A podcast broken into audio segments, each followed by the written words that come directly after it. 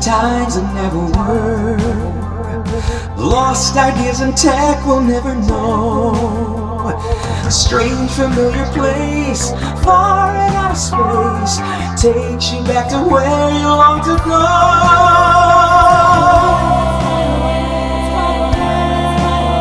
Into a planet tomorrow. To a planet tomorrow.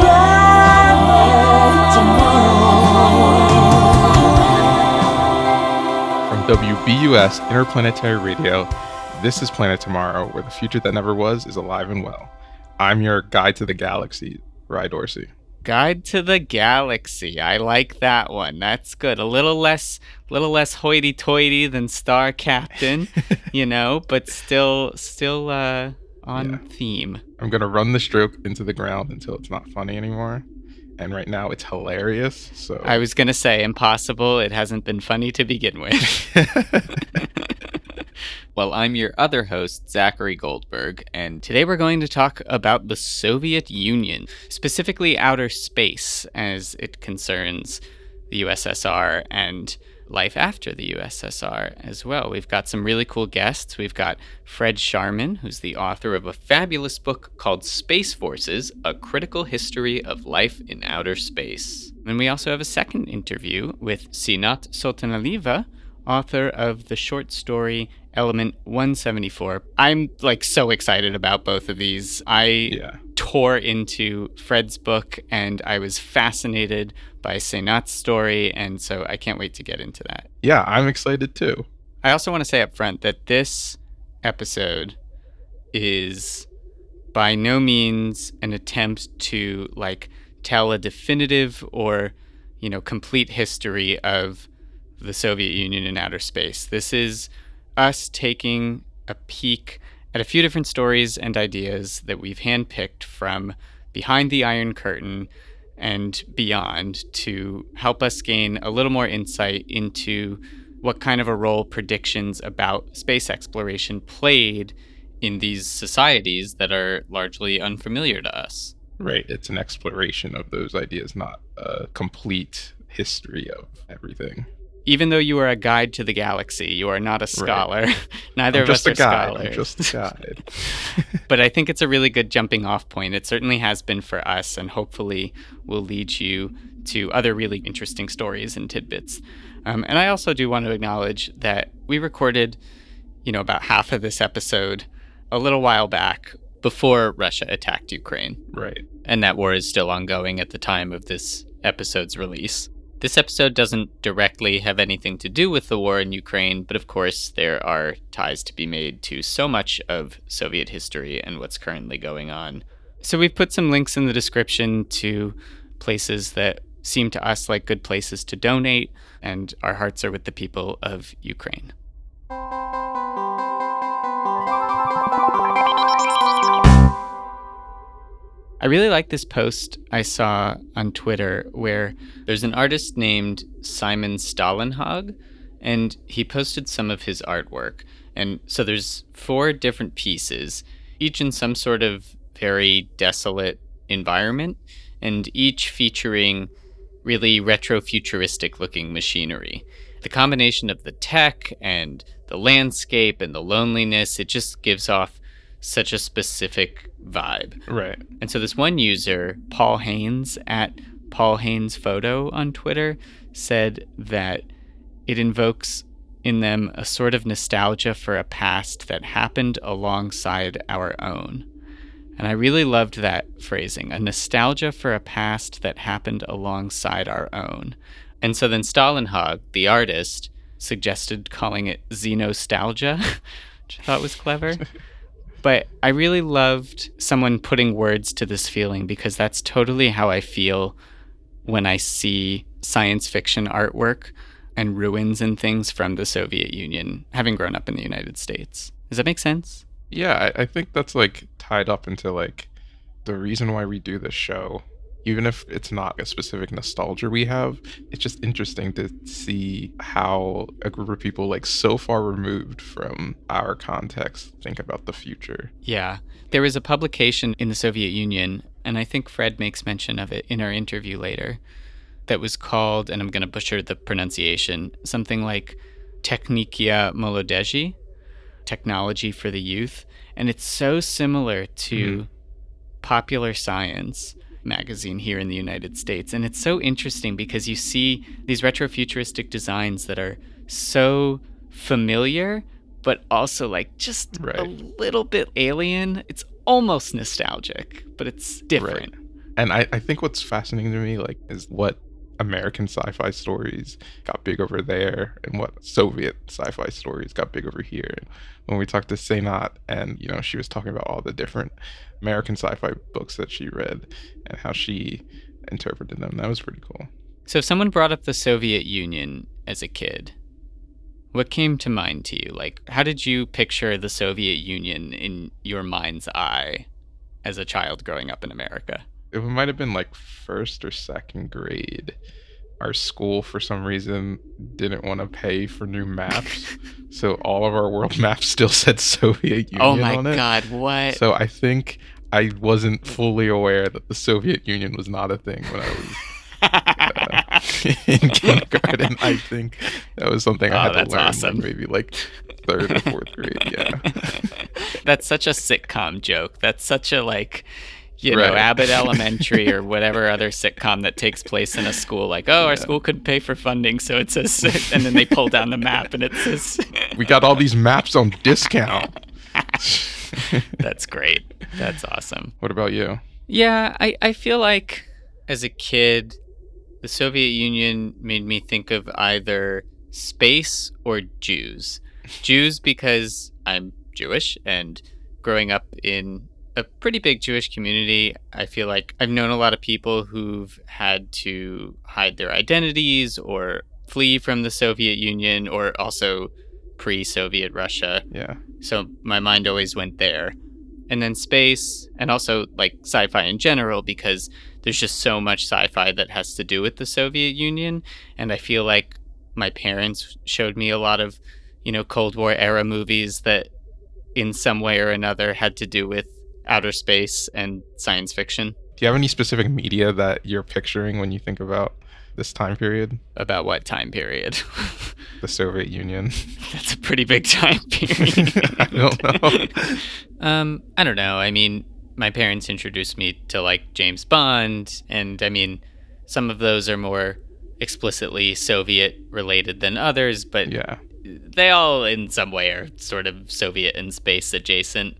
I don't know. And then even like films that were made after the Cold War, I guess, like Apollo 13 and whatever. But then there's also like, I couldn't tell you the names of them, but, you know, I've seen like Soviet semi-propaganda short film that takes place on the moon, you know, filmed in 1960, whatever. And like, I wish I knew the names, but I just have these images in my head of cosmonauts doing things in ways that were either broadcasted on TV in the Soviet Union or were like created with some express purpose, you know, of communicating information. And it's always like almost American looking, except you go, oh, weird, like their helmet is shaped like a cylinder instead of a sphere. Yeah. I guess maybe I think about stuff like Solaris, Stalker. Those are the movies that like Stalker's probably the first Russian language movie I've ever seen.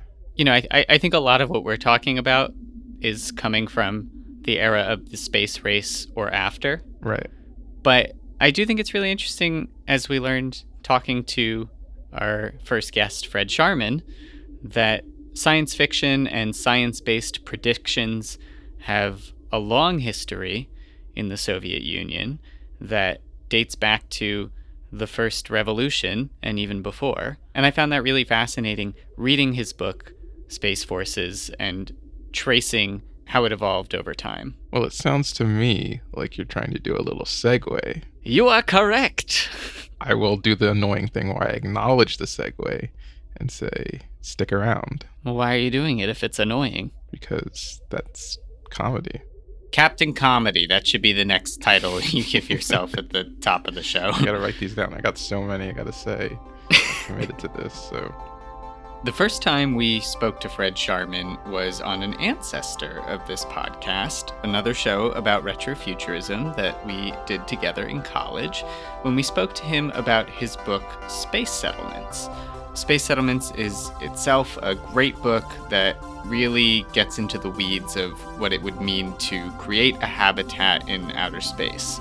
But Fred has been up to more great work since then. So we sat down with Fred to discuss his new book, Space Forces, A Critical History of Life in Outer Space, which had a bunch of cool stories about the Soviet Union and space. Fred, it's great to see you.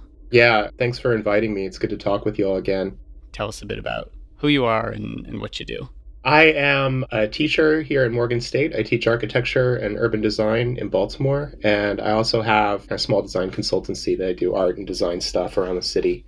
But I'm also a writer and researcher, and for the past several years, I've been really invested in sort of digging up stories about how past futures that we're imagining human life in outer space in different ways are actually kind of, they're not so sort of out there. They're really deeply connected with things like the design cultures of architecture, urban design, and other spatial practice disciplines. They're connected to space science and science fiction. You know, I increasingly in sort of researching and writing about these stories in these two books, I've come to regard like the lines between all those disciplines as being basically sort of non-existent, because it's all about imagining future spaces, you know, whether that future is like next week and we're going to build a library across the street, or whether that future is 100 years from now, and we're going to build a city for 1 million people in Earth orbit. And speaking of like imagining futures, when you were a kid, what did you think the future would be like? Yeah, we're in a very different 21st century than the one that was depicted in popular culture when I was growing up as a kid in the 1980s. And what I've come to think of as the Usborne future, and I sort of gloss it that way because in the UK, at least, there was this great series of books called the Usborne Books of the Future, and they did one on robots, they did one on future cities, they did one on space travel, and they were really popular. And we had, you know, the equivalents in the States. And my parents, as ex-hippies, had a lot of these things on their bookshelves. So I would just pull them down, you know, as a kid.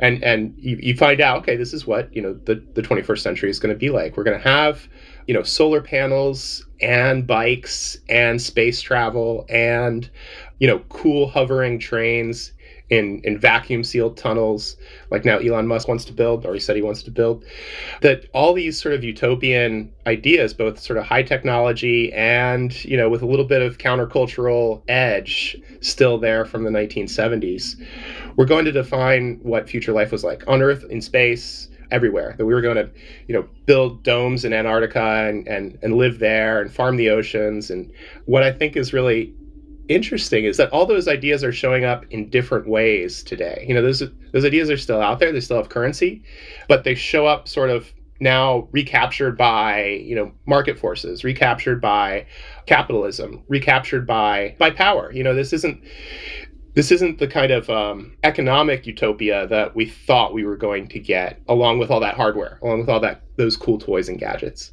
So let's backtrack a second. What is your new book, Space Forces, about? So when I finished Space Settlements, which was really about this sort of specific 1970s moment, I realized that there was so much more to kind of say. And on the one hand, so much more to sort of be critical about, but also a lot to be still optimistic about. And looking at, you know, the story of how humans sort of started to decide, hey, we could go live in space permanently.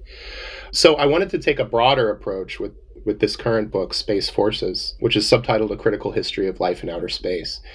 I wanted to look at sort of the deep origins of when this idea first became plausible, which turned out to start, you know, back in Russia, pre-revolutionary Russia in the late 19th century, as kind of the how and the why were starting to come together. You know, rocket science was coming together with like the big grand project of a human future. And that turned out to influence a lot of things about the Soviet space program after the Russian Revolution. And so starting there, you know, about 150 years or so ago, we find that the other end of that timeline is where we are now, with the new space private industry companies sort of defining the scene broadly and public actors stepping back a little bit. So it's not NASA that has the big plans anymore. It is Blue Origin and SpaceX. and all these other companies. So between those two points in the timeline, I found sort of 5 other stories. Each of the stories is, I think, a little different, even though they're all related to one another. And what they turn out to reveal is, while people think about how and why we should make new worlds, they're really thinking about, like, what is a world for in the first place? And that has direct implications to, again, those sort of practical things that I also work on and think about every day. Architecture and urban design is the process of sort of being on the ground and making a world. So again, I find, these interconnections to be really fruitful to make. Yeah, and that's something that I really love about the book, is that it ties together so many of these thematic threads in each of these stories that culminate in the Jeff Bezos, Elon Musk of it all, that it feels just so rewarding to go from Wernher von Braun to Elon Musk. Turns out there's a lot in common there. Yeah. Scary thought. You mentioned you start off the book around the early 20th century with the Russian revolutions, and you introduce this guy, Konstantin Tsiolkovsky, mm-hmm. and the concept of cosmism. So who is Tsiolkovsky, and why did you start here with cosmism? Yeah, I mean, to understand Tsiolkovsky, who's a really interesting figure in his own right, you have to sort of go back one generation and look at the individual who was his teacher while he was living in Moscow, a librarian named Nikolai Fedorov. And Fedorov was kind of a reclusive, eccentric scholar. He was into asking these sort of big picture questions. And one of his key questions was, like, what should science and education and engineering and culture, what should it be all about? What is the purpose of all this? What is the purpose of all these things that seem to work to improve life, to make things better in subsequent generations? Where are we going with all this? And he sort of filtered down his ideas into this radically sort of shocking and simple and crazy proposition. What he called the common task for culture and science and engineering should be the eventual resurrection, the bodily resurrection of every human being who ever lived. And in order to do that, we'd have to go and travel to other planets because, Earth would get full really quickly if everyone who ever lived was brought back to life and they were granted the opportunity to live forever. So you get this dual sort of conclusion that, like, okay, everybody gets to live forever and everybody gets to go to space and go wherever they want, which is, like, it's so simple and so crazy that it still is kind of jaw-dropping. And, I think that these ideas would be like an interesting historical footnote if Fedorov hadn't been so influential. Tolstoy was a person who was reading Fedorov's writings and was interested in his ideas. And so was Tsiolkovsky. Tsiolkovsky, as a teenager, was given a stipend by his father and sent to Moscow to get an education. But he decided not to go to school. He decided to sort of stock his own laboratory and hang out in the library and teach himself. And this is partly because he was hard of hearing, so he's having a lot of trouble in a classroom environment. Didn't want to attend a university, couldn't really hack it in that kind of setting. So Fedorov put him on a program of kind of self-education. And at the same time, he's doing experiments. He's doing experiments that have to do with physics and what we now call rocket science. But he was inventing rocket science at the time. Tsiolkovsky ended up being the first person who derived what we call the rocket equation, which describes how a rocket, with a certain payload mass, needs a certain amount of energy to get to orbit, say.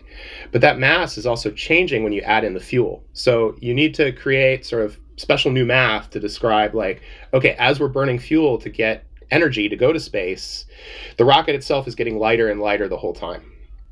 So Tsiolkovsky was able to show, he was the first person who was able to show that, yes, chemical rockets were a feasible way to get to Earth orbit, to leave the planet.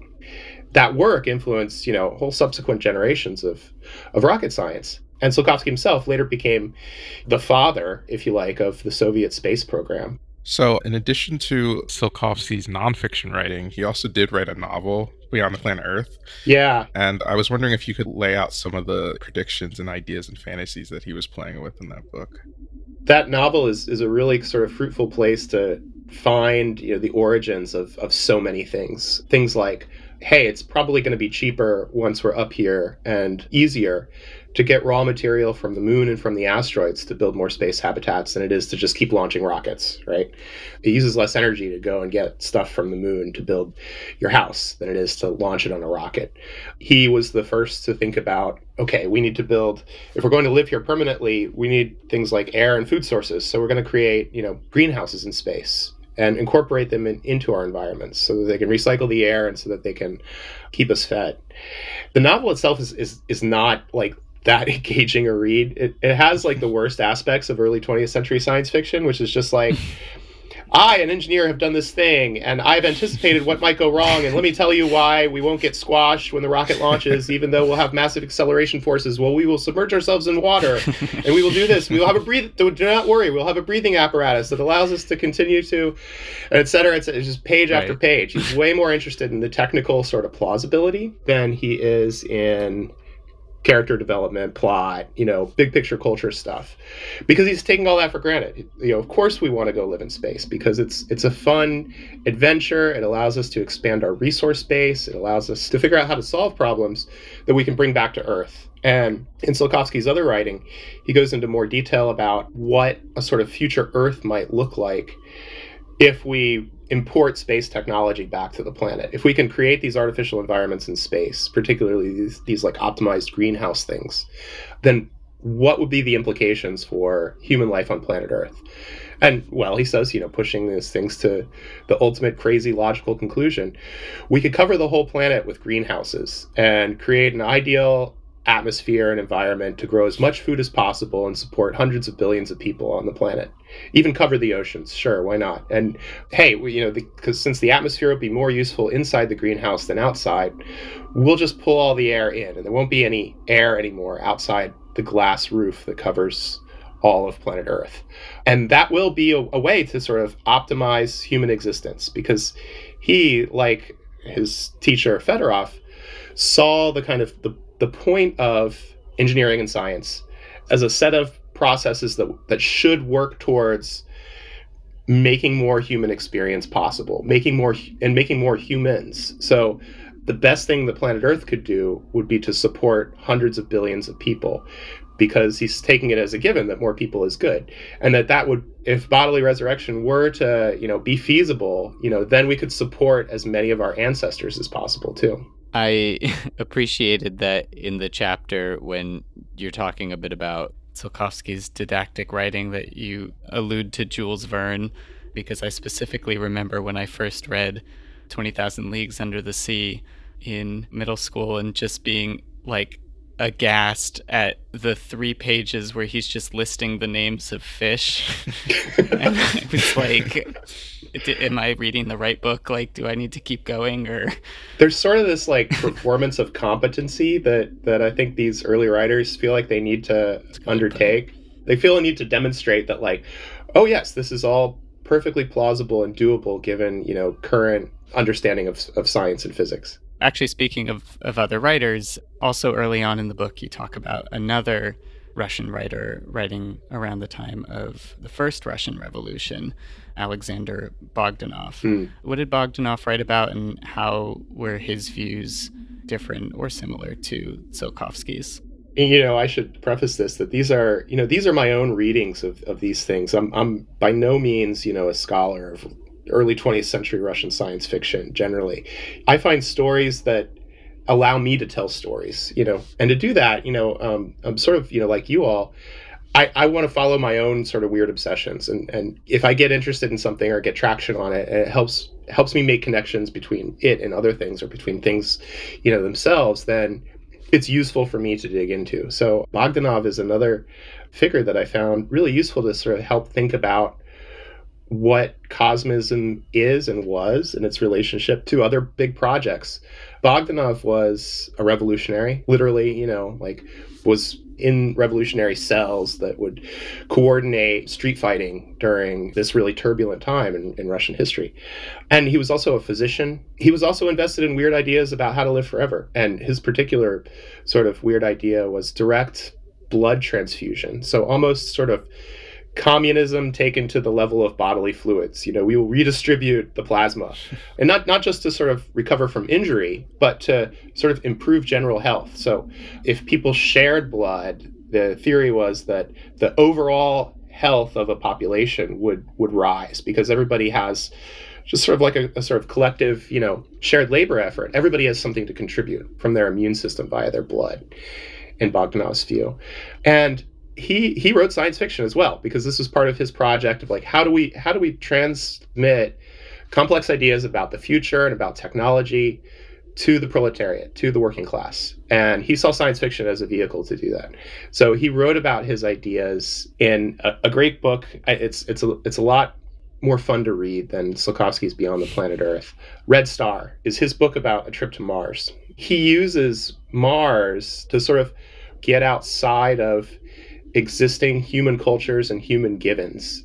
And by creating that outside, he's able to critique what goes on in the status quo, which is a nice trick. And I think it's essential to the sort of purpose and modes of science fiction. We propose something, not to say things should be like this in this book, but we propose or we speculate about things in order to say, why are things currently the way they are here on Earth or in our time when they could be like this in the future? Bogdanov's Mars is a place where collective labor is shared. And this is, in the early 20th century, he's envisioning things like, well, why don't we, have a database, a sort of massive computer-controlled database of everybody's skills and desires. And anything that needs to be done, we can connect a task, like in a factory somewhere, with a person who wants to do that task or who is able to do that. So his Mars has this system. If you like, it's a sort of cyber communism. And they do share blood. They also share blood, of course. They have food delivery apps. They can look on a screen and see what kind of food they want, and someone will bring it to them. So, I think that what Bogdanov does is to offer, and I can't make a case for this directly, but I find in Bogdanov's writing a kind of critique of the absolutist goals of Russian cosmism, as explicated by Fedorov and Tsiolkovsky, a critique of the idea that the only desirable thing is just more human life, more repetition of the same, bigger and bigger patches of territory, and deeper stretches of time. Because in Bogdanov, his Martians, his wiser, older Martians, consider invading Earth, which is a constant, it's always there in the background of the sort of science fictional imaginations from this period. That I see this sort of post-colonial fear that someone will do to us what we have done to others, that someone from outside, since Western culture had dominated the planet with their technology and subjugated, so many other groups of humans and so many other cultures, that in the bigger picture of outer space, somebody might turn around and do the same thing to us. And the Martians, it's a 100-year-old book, I guess I can't spoil it, but the Martians have this public debate about whether they should invade Earth. And Bogdanov's protagonists convince the Martian governing bodies that no, the difference between Earth and Mars, even though Earth was a place where bloody war was happening and all these horrible atrocities that the Martians found appalling were taking place every day, even though Earth is this bloody primitive place, that it's valuable because it's different. And I think that's a direct sort of rebuke to the cosmist desire to make everything the same. Yeah. For all eternity, and throughout all space. So I find this really fascinating kind of dialogue happening in some of this literature. When I'm reading these early 20th century science fiction books, it's kind of hard for me to place it within the context sometimes. So do you have a sense of how popular these ideas and these books actually were? I think it's a great question, and I don't know how to answer it. I have enough trouble even figuring out, how to decide if Bogdanov even read, Tsiolkovsky. It is so hard to get ourselves outside of our own context and to, embed ourselves in the mind of, a reader in Russia 100 years ago. So, if you have this figure who's presenting, science and equations and engineering and proving, the plausibility of his work with models and with experiments, but who's also, turning around and saying, well, I believe every single particle is alive and has feelings, and that every particle, what does a particle want? Every subatomic particle wants to be, obviously, since it has feelings, wants to be part of a human being, because human beings are the things that I observe in the natural world who have the richest experience of their lives. They feel the most. So a particle wants to be a part of a human. So therefore, in order to make all the particles happy, we need to turn the whole Earth into a greenhouse to serve 100 billion people, right? And do people go, okay, Konstantin, sure, right. Sure, yeah, keep working on your rocket. I don't know. It's so interesting to think about. But these are times when many things that were seen as impossible suddenly became possible. Like, you know, the end of an empire, which is, you know, what was happening in Russia at the time, a kind of apocalypse, you know, if you like, but also a kind of realization of, you know, what we can also maybe call an essentially science fictional project, which is Marxist-Leninist communism. This was the work of people sitting around and speculating about what the future should be like or what would be possible. And that post-revolutionary period in Russia was probably a moment where people were looking around going, well, okay, we did that. What else might we be able to do? So you find things in Russian popular culture that persist into the space age from this period where anything, you know, seemed possible. Why can't we go, you know, farm the oceans and build domes in Antarctica? Why can't we go and live on the moon? A lot of the same things that pop up in the Usborne future in the West, you know, if you like, in Europe and North America, show up in Russian popular culture in magazines like, I'm going to mangle the pronunciation, but it's like Tekhnika Molodezhi, something like that, Technology for the Youth, which starting in the 1940s, I think, and through the 60s, 70s, and into the 80s, was the kind of the Usborne Book of the Future for Russian popular culture, for Soviet popular culture. That's where you'd find science fiction short stories, you'd find speculation about big rotating cities in space, you'd find drawings of robots that might, you know, do agricultural work. You'd find all these things. So I think that even despite, you know, a kind of Stalinist period where the official mode was not to think about things that are too far out and weird, where there was repression on speculation about new ideas and new ways of life. Even despite that, these currents persisted in the Russian and Soviet popular culture imaginary. These ideas about new and weird and exciting futures in space and on Earth were still there running under the surface. So let's talk about another Russian idea that you mention in the book. And this one, I don't even know how to try. V-N-Y-E. Oh, yeah. Yeah, it's tough. Vignette. Vignette. Okay. Vignette. So, you know, vignette. So what is vignette and how does it relate to space exploration? And sort of trying to get inside the headspace of Russian popular culture during some of these periods. I got a lot out of Alexei Yurchak's book, Everything Was Forever Until It Was No More, The Last Soviet Generation. Yurchak is, I think, a sociologist and a historian too, but he was someone who was interested in writing about what it was like to grow up in the 70s in the Soviet Union and to participate in this sort of late Soviet culture and to also, you know, becoming of age or be an adult in the 1990s when the Soviet Union collapsed. He calls it this, and it's right there in the title, Everything Was Forever Until It Was No More. He finds this kind of, this inevitability that people in general responded to the events of the 1990s with. This like, yeah, of course the Soviet Union was going to fall. Of course the Berlin Wall is coming down. Of course the West will win the Cold War. But that before that, there was this sort of participation in the system, participation in daily life. There weren't riots in the streets, you know, if you like, about the conditions of daily life. Daily life was also accepted with the same kind of inevitability. And Yurchak uses this concept of being vignette as a way into that mindset. And he's getting this from, he's interviewing people and he's talking with people that were part of this generation. And he finds this attitude and even this word cropping up again and again. And it signifies a kind of a way of being, you know, what I call it in my book is simultaneously deeply embedded in a context, but also literally like over it, literally outside of it.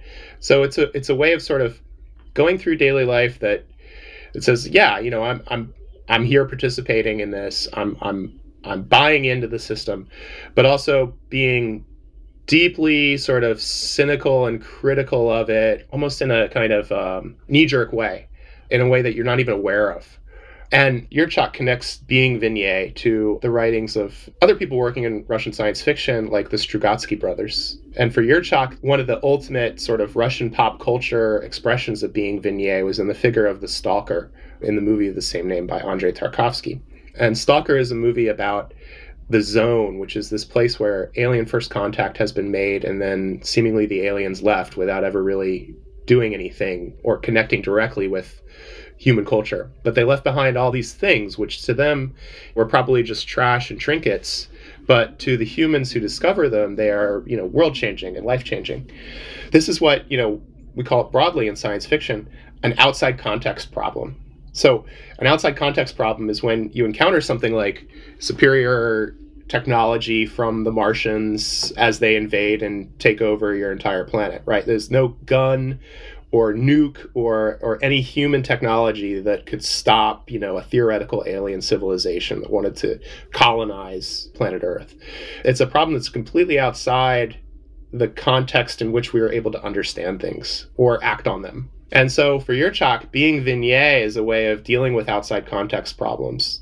Things like the fall of the Berlin Wall, it's an outside context problem for Soviet society, you know, in the 1990s.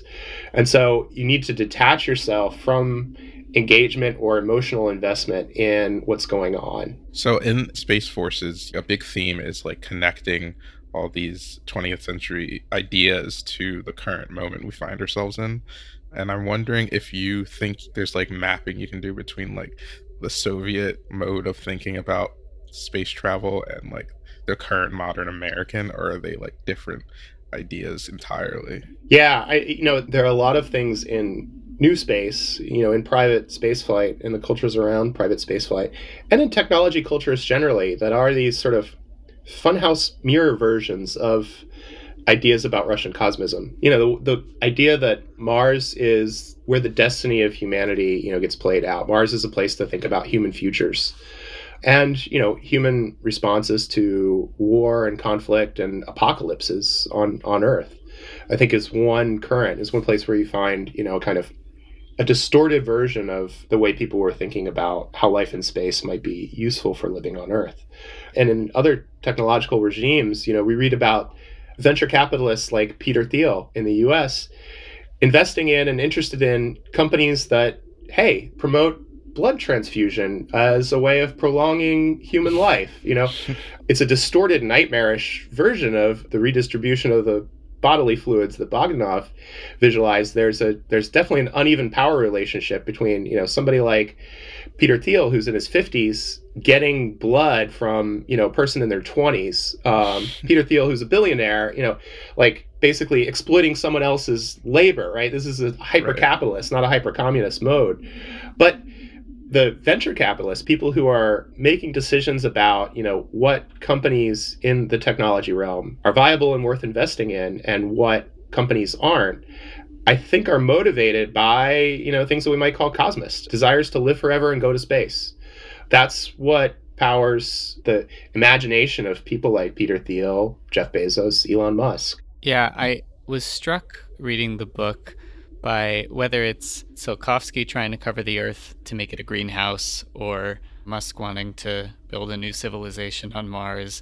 Consistently, it seems like a common theme is that none of these people feel that the Earth is good enough. And there's just like this disdain for what is already provided to us, what we can do with the life that we're given. In a related way, I keep thinking about how you've spoken a lot in the book about how colonialism means more than just displacing the people who are there. I mean, that certainly shows up, you know, in Tsiolkovsky, you know, talking about impressing native peoples into making this greenhouse, but even in building orbiting greenhouses or in Bezos wanting to build colonies floating in space, even if there aren't any people already there. You know, I like that you sort of touch on how that still gives into colonialist impulses. Yeah, I found it useful to think through colonialism as an example of what sociologist and anthropologist Lisa Masseri calls a planetary imagination. A planetary imagination is an attitude about what worlds are for and what should be done with them. So colonialism is a very particular kind of planetary imagination based on an implied assumption about showing up somewhere and finding that I can rearrange the pieces of this world in a way that profits me and might be to the detriment of those pieces, but the pieces don't matter because they only matter insofar as they're useful to my benefit.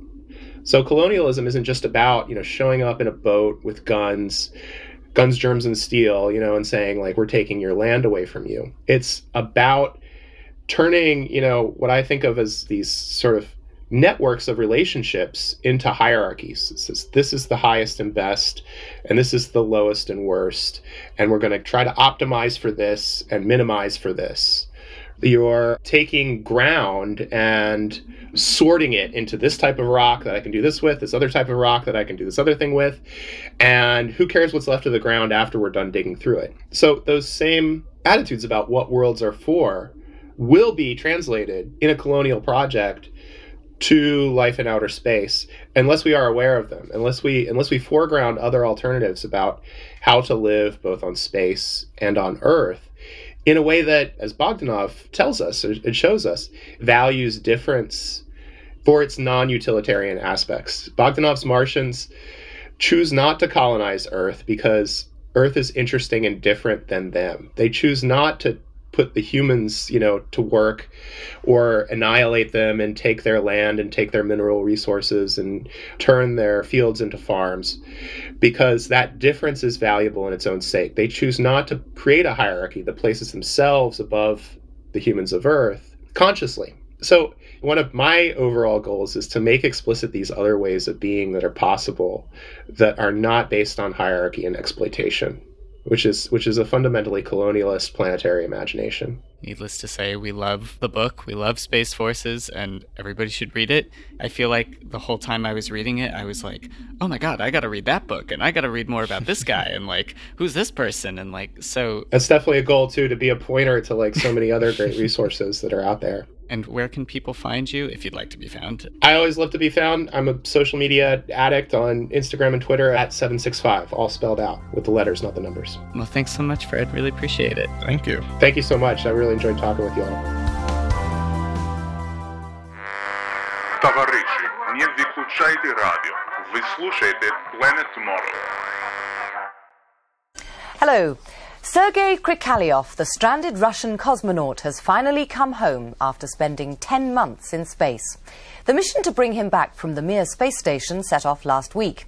This morning, Sergei landed safely back on Earth. I told you about Sergei Krikalev, right? Yeah, it was a bit ago, so a refresh is in order. What do you remember? Pop quiz. He's a Soviet spaceman. Soviet spaceman, not unlike Lightyear, out in theaters soon. I don't think Buzz Lightyear is a Soviet. Sergei Krikalev is known as the last Soviet citizen. He is the last Soviet.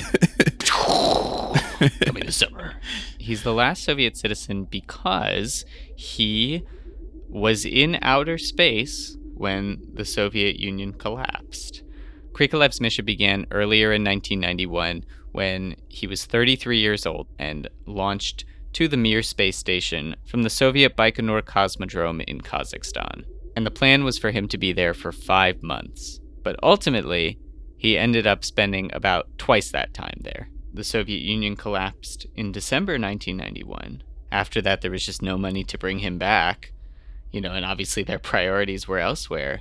And so this poor guy is just stranded in outer space. And there were other people on his mission with him, but not forever. And eventually they got to go home. Oh, man. Occasionally there would be engineers who would come up to do routine visits and whatever missions they had from other countries. But nobody wanted to pay to take him home. So it was cheaper to keep him up there than bring him back. Well, the reason they couldn't take him home is because they didn't want to abandon the Mir space station. Unless somebody paid to replace him. If he left, then that was it. And there was nobody on the space station anymore. Man, that's the when your boss is like, hey, can you do overtime? We got nobody here today. In space. In space. And, you think about, what that does to you. Astronauts on regular missions have to train for muscle atrophy and the risk of cancer and all that. Right. And that's just amplified, I read a little anecdote too that when the engineers came up to the space station, he requested that they bring honey. He wanted something sweet, and all they brought him was horseradish and lemon. Oh, you can't. If you're gonna go to the guy, you gotta get him the honey. You just gotta. Can you imagine being the guy that has to tell him, we couldn't get you honey, but we got you horse I just, I cannot even fathom. Okay, so what happened to him? Was he just stuck there forever? So finally, on March 25th, 1992. I said he went up there in like spring of 1991. Jeez. Germany paid to replace him on the space station. I'm interested in the conversation between his replacement and Sergei. He made it back to what was the Soviet Union and was now Russia. And, you know, some things that I saw pointed out were like he was from the city of Leningrad, but when he came back, there was no such thing as the city of Leningrad. He went back to St. Petersburg. Wow. What was Sergei's mental state when he got home? Was he okay? Was he all good? I think you'd have to ask him. And to tell you the truth, there are lots of people who have done much more thorough reporting on this story than me. And, you know, I would cite one source that I got this from, but really there's a whole bunch of great articles out there. One that I thought was particularly good at explaining the full story was in the publication Russia Beyond. It's an article called The Last Soviet Citizen, the Cosmonaut Who Was Left Behind in Space, and it's written by Yekaterina Senelshikova. I also looked at the BBC News report that you heard earlier, which is from the BBC Archive, and you can find it on archive.org. And if you just search Sergei Krikalev, Last Soviet Citizen, you'll find a ton of great articles about this. But the other thing is you can actually hear from him today because he's doing pretty well.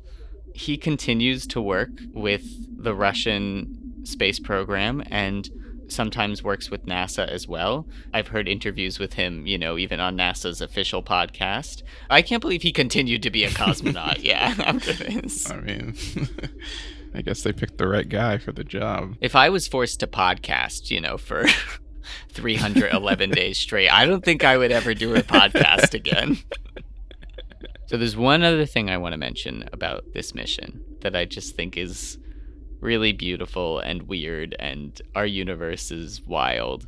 Because Krikalev spent so much time in outer space, far away from the center of Earth's gravity, time dilation means that it actually made him 0.02 seconds younger than everybody else born at the same time as him. Oh, I don't like thinking about that kind of stuff. That messes with my brain.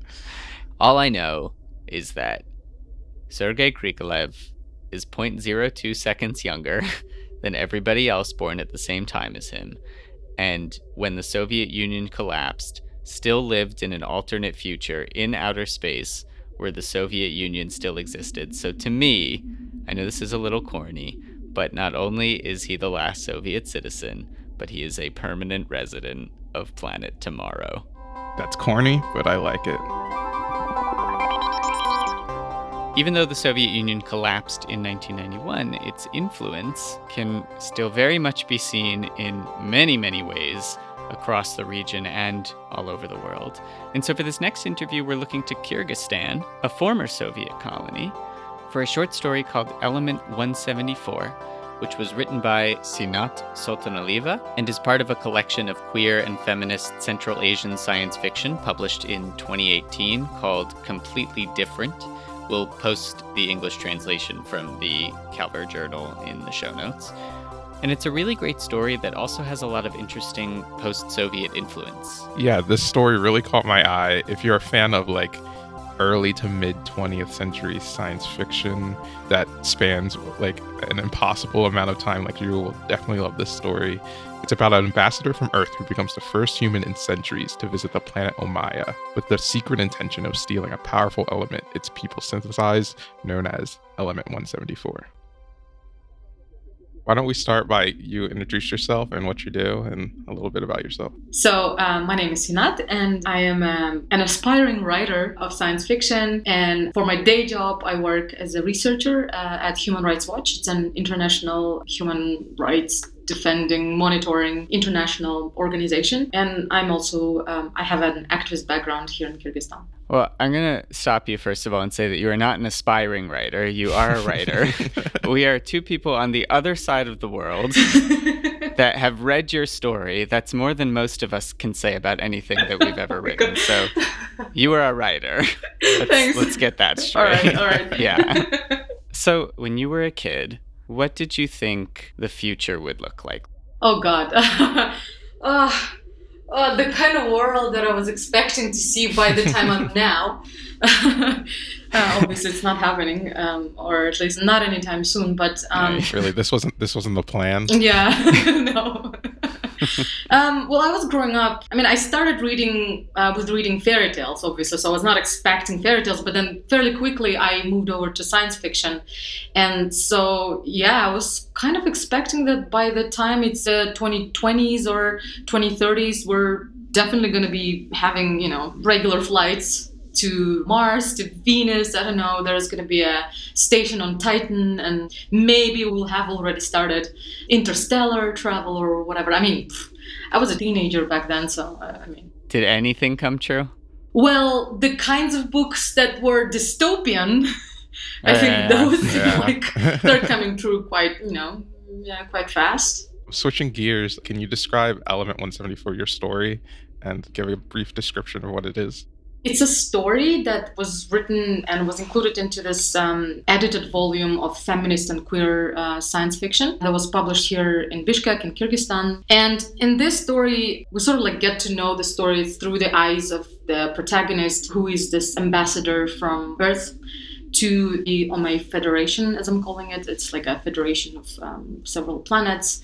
And I've inhabited this place with all kinds of degenerates as generally, I thinks them, feminists, queer people, and all kinds of weirdos who kind of seceded from Earth something like 500 or whatever years back.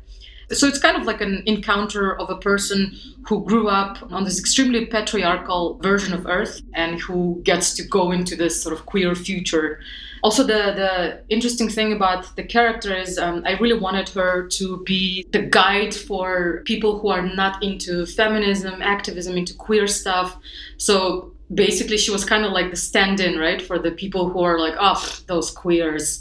I wonder what they do. Right. They probably do all kinds of weird, sinful stuff and whatever.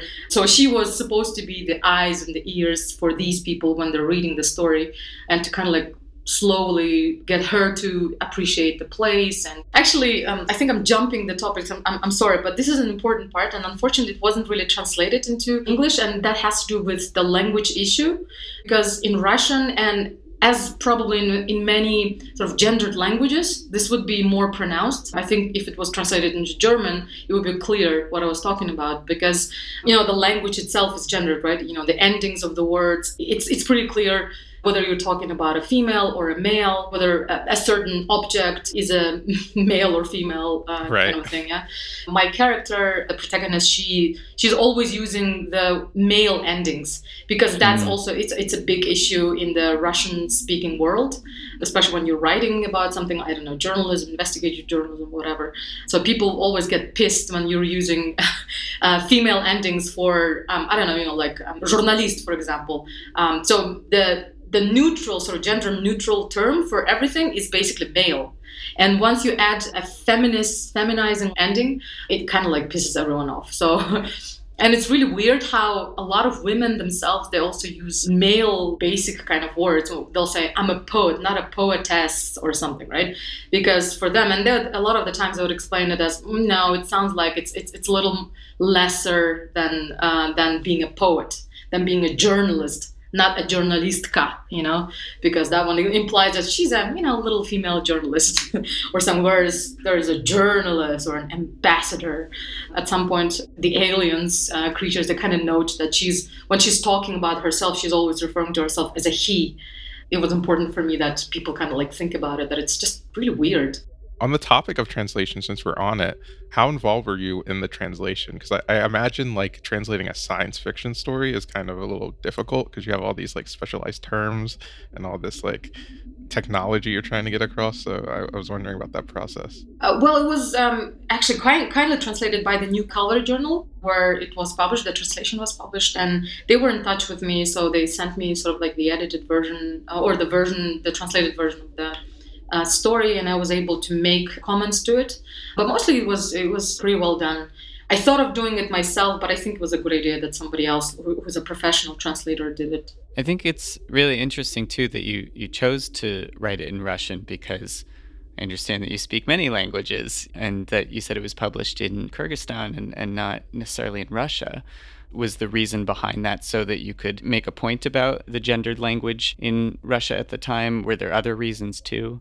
I think to answer this one, I'm going to have to give a little bit of a context, I guess, because Russian language is sort of this lingua franca for the whole of this post-Soviet space. And there's, all of the 15 plus republics of the former Soviet Union, and not just them, and then some other countries which were satellite sort of republics that were somehow aligned to the Soviet Union back then. So Russian was sort of like the English as it is nowadays globally. So it's really fun. I mean, I used to really enjoy it a lot when, you go to Ukraine and you can understand everybody, and we have the same sort of, background, have same childhood stories, and, even urban legends were pretty much the same. It's weird, it's like this huge territory from Ukraine and Moldova all the way to Mongolia and to Kyrgyzstan, same kind of stories. So, little details would be changed, but it was really a kind of a fun thing. And I mean, it still remains. So of course, a lot of the people still speak Russian. Depends on which region of the post-Soviet area, I guess. The Caucasus, there's a lot less Russian nowadays. In Ukraine, of course, there has been a lot less Russian, but Central Asia specifically has always been more Russian speaking, and also very much specifically Kyrgyzstan and Kazakhstan. It is also problematic for me that Russian, unfortunately, is the language of science.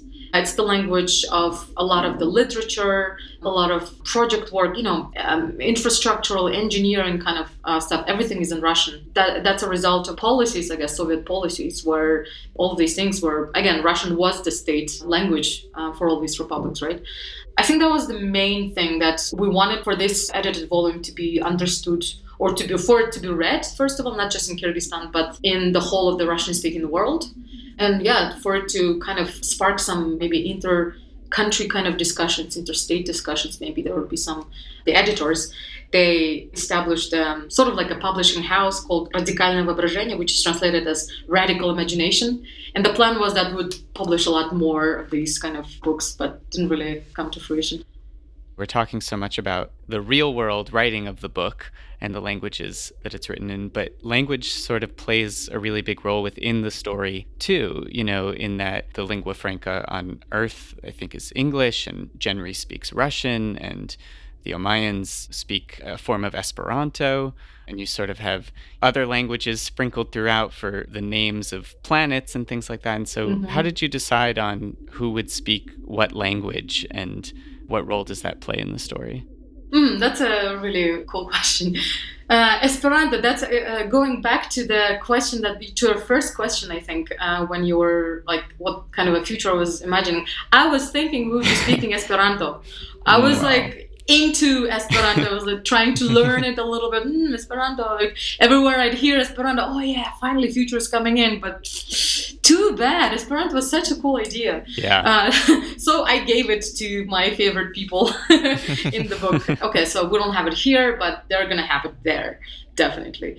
And then with English being sort of like lingua franca on Earth, I thought that's just sort of the way things are already. And English, I mean, nowadays English is not the most spoken language, I guess, only due to sort of the numbers of the other countries like China and India, I'm guessing, right? But a lot more people do speak English as a second language as opposed to native, right? So I think that it's just a question of time that English becomes the global sort of language. So that's for that. And then Russian, I thought, so basically the kind of the ethnic background of the protagonist, she's from sort of like the Slavic kind of peoples. So they'd retain some of the Russian. I remember actually, I don't think I included it there, but when I was brainstorming what is this Earth that I'm imagining is, and I was imagining that there would be these sort of like the Russian or like Slavic conglomerate, and then there is these Asian, South Asian kind of conglomerate. And then the other sort of the names of the planets and sort of references to other languages, that's mostly Turkic languages, and then some languages from Latin America, South America. And for me, this was specifically important because I mean, first of all, when I was growing up, I always found it weird that Russian-speaking writers, you know, because I was, of course, on all of these online forums and whatever for aspiring writers and everything. And a lot of the time, the Russian-speaking writers, they would start write stories about, so Jessica and John went in Russian. Can you imagine? Right. Jessica пошла и сделала вот это. It sounds so weird. Like, what is Jessica doing in Russia or in Kyrgyzstan? It just doesn't make sense. Yeah. So I never like to give my characters these very specifically, I don't know, American or English kind of European sounding names. Even Russian sounding names also, they just sound weird because I'm coming from a Turkic culture in Central Asia. I'm based here. I was born and grew up here. So that was really important for me. And generally, honestly, I'm in my activism and my academic kind of work nowadays, I am very much focused on decolonial theories and post-colonial theories and kind of like rethinking a lot of the stuff basically through this lens. And I think that also translated into the story, I guess. I'm really a big fan of like giant science fiction stories that like take place over like thousands of years, and like being able to like condense all that history into like this very specific stories. I just love that stuff. So I was like wondering if you could like take us through some of your like science fiction influences. When you start talking, I just immediately went into thinking about my favorite science fiction stories and novels and just inspirations, I guess. I mean, the biggest one is Isaac Asimov and the Foundation series. I mean, that's a big story. Yeah. That was like one of the first things I thought of when I read the story. I was like, oh, wow. Oh, that's awesome. You're actually the second person who was telling me this. That's so cool. Oh. Actually, there's also Soviet sci-fi, and it's really, really great. I remember one of my first stories that I wrote, like my attempts in sci-fi when I was, I don't know, a teenager, was trying to kind of copy the style or like the ideas from this Soviet writer, Ivan Yefremov. And the book is called Chas Buka. The Hour of the Bull, I think is translated. And he's also done another one, the Andromeda Galaxy, I think it's called. And he was talking about these intergalactic travels, and all the names of his characters were so cool and they were so amazingly, like, amazing. And there was equal representation of women and men, like there were women pilots and navigators, and then men who were, you know, xenolinguists, as he was calling them, all xenobiologists and stuff like that. Also the Strugatsky brothers, maybe you've heard of them as well. Those are also amazing. I read all of their books. And they've kind of created this sort of a cycle of stories called Midday 21st Century, I think, or 22nd Century. Yeah, but and sort of in this communist future stuff that's happening there. But the problem with their writings is that it's all really exciting stuff, but they never have female characters. They always have these, you know, brave Soviet guys who are doing these amazing things, and the females are, I mean, they are parsed out throughout the different novels and stuff like that, right? But they're never the main heroines, main characters or anything. They're just either a love interest or a passing kind of a character. Nowadays we have a lot more diverse, of course, science fiction, but back then that's the only males were the main protagonists, right? So for me, it was really important that my stories are always centered around different kinds of non-males, basically, non-cisgender male experiences. And so the non-Soviet stories that you read, so like Foundation, whatever, were you reading those in the original languages that they were written? Were you reading that in Russian? Wow. Oh, no, I mean, the science fiction was a huge thing in the Soviet time, I guess. And I'm sounding like I'm this old Soviet lady or whatever, but, you know, the books that I was reading, they were published in the Soviet times. So I would get them either from libraries or from sort of like secondhand or garage sale kind of things. And then we had this sort of a huge series of anthologies of American science fiction writers, mostly, some probably also maybe some English, not so much European. Oh God, yeah, there's another influence now I remember on this story, and specifically on the character. I don't know if you've heard of this writer, probably, I hope so. His name is Harry Harrison, and maybe he's not such a, you know, like a super well-known sci-fi writer, but he has this whole series about this intergalactic spy guy and stainless steel rat. Yeah. I have not heard of that. I need to check that out. Oh my God. I used to love his adventures. They were just so amazing. Very misogynistic, but I mean, I didn't care about that back then. I think Soylent Green is based on one of his books, it looks like. Maybe. Wow, that's cool. Okay. Oh, check him out. Yeah. I mean, he was translated like crazy. I thought he was one of the most well-known and famous science fiction writers of the United States, but apparently nobody has read of him or heard of him, actually. But he's got this whole series about this spy. And so I think partially the protagonist, she's kind of based on this guy. His name was Jimmy DeGrees, I remember. Yeah. I kind of crashed on him.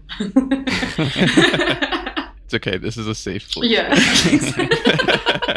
feel so ashamed now. What attracts you to science fiction? Like, what made you like glom onto it? Was it just because it was all around? No, I don't think so. I think it was just about the ability of science fiction to not just let you escape from the reality in which you are in, which looks kind of boring and everything.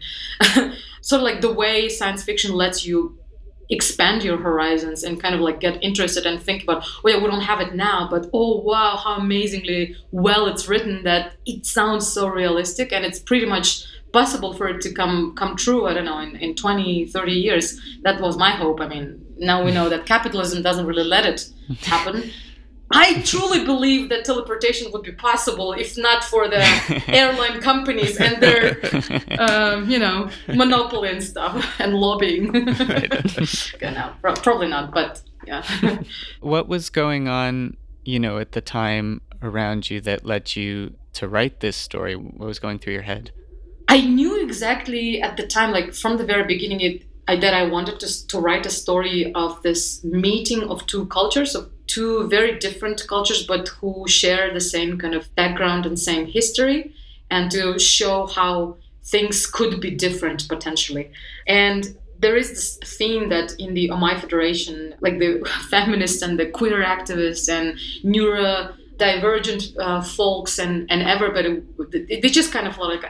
to hell with you all. We kind of hate it here. We're just gonna go away and we're gonna create our own amazing society, which they do. It was at that time that back home in Kyrgyzstan, there was this increased persecution of LGBT activists and feminism in general. Like actually starting from 2017 exactly, there was this series of attacks on events of LGBT organizations and activists in Kyrgyzstan. So every year, every year on the 8th of March, which is the International Women's Day or Women's Solidarity Day in Kyrgyzstan, we've been organizing these marches for women's rights.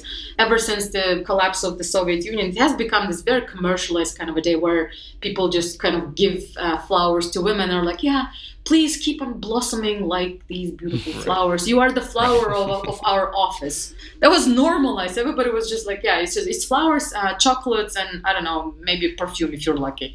And we wanted to kind of to politicize it or to repoliticize it and to bring it back to the roots of this day, right? To talk about equality and representation and everything like that, because LGBT rights are not very well respected in Kyrgyzstan, and it's impossible to organize a pride parade, for example.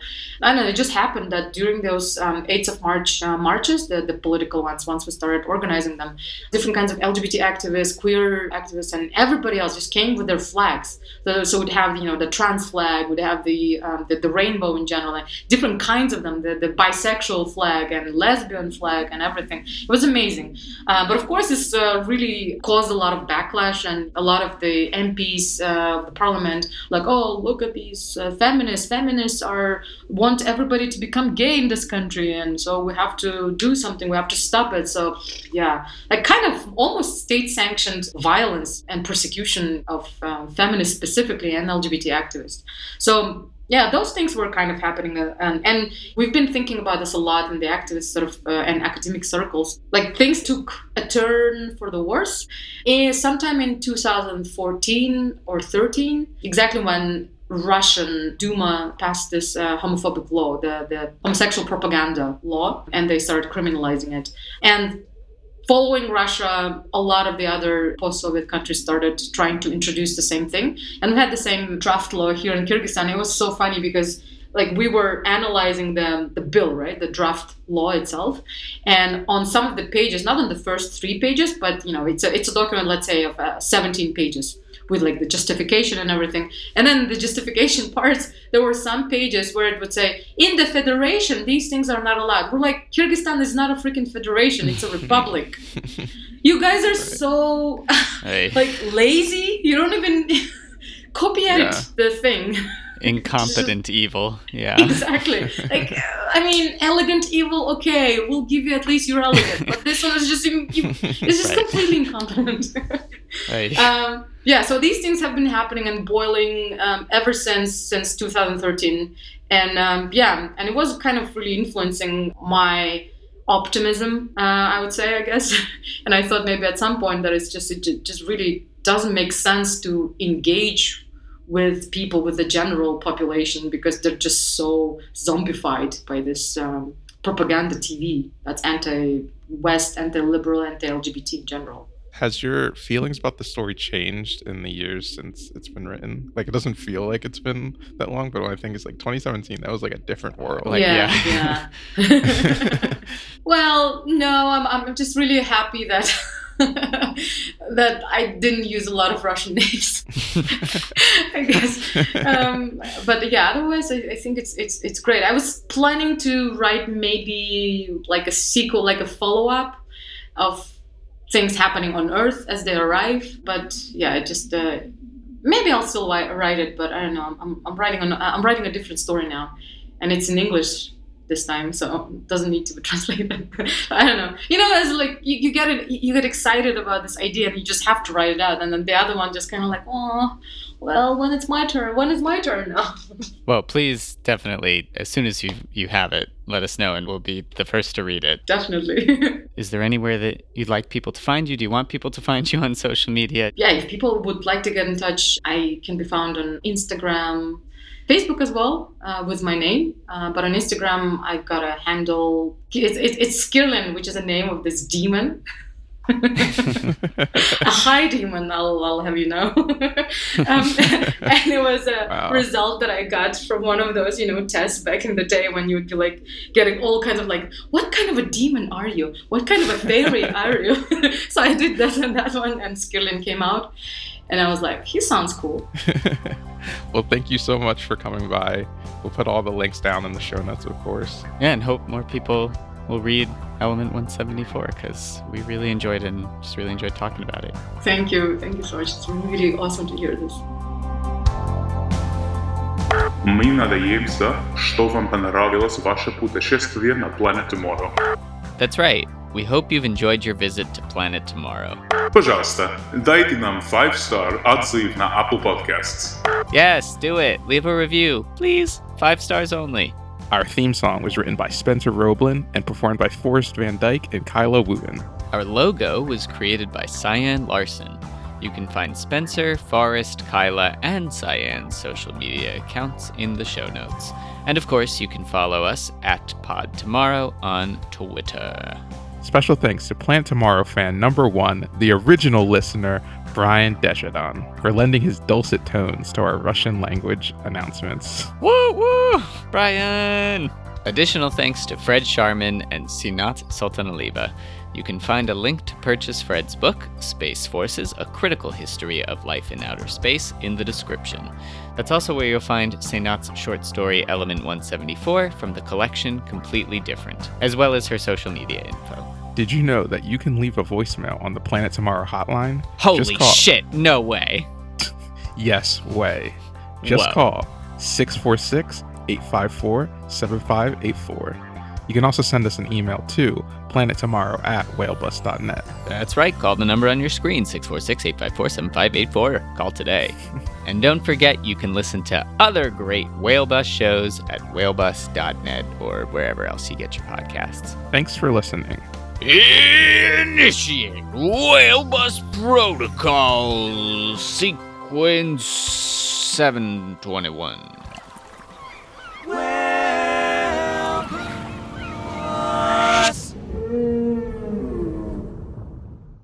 передача закончилась. До свидания.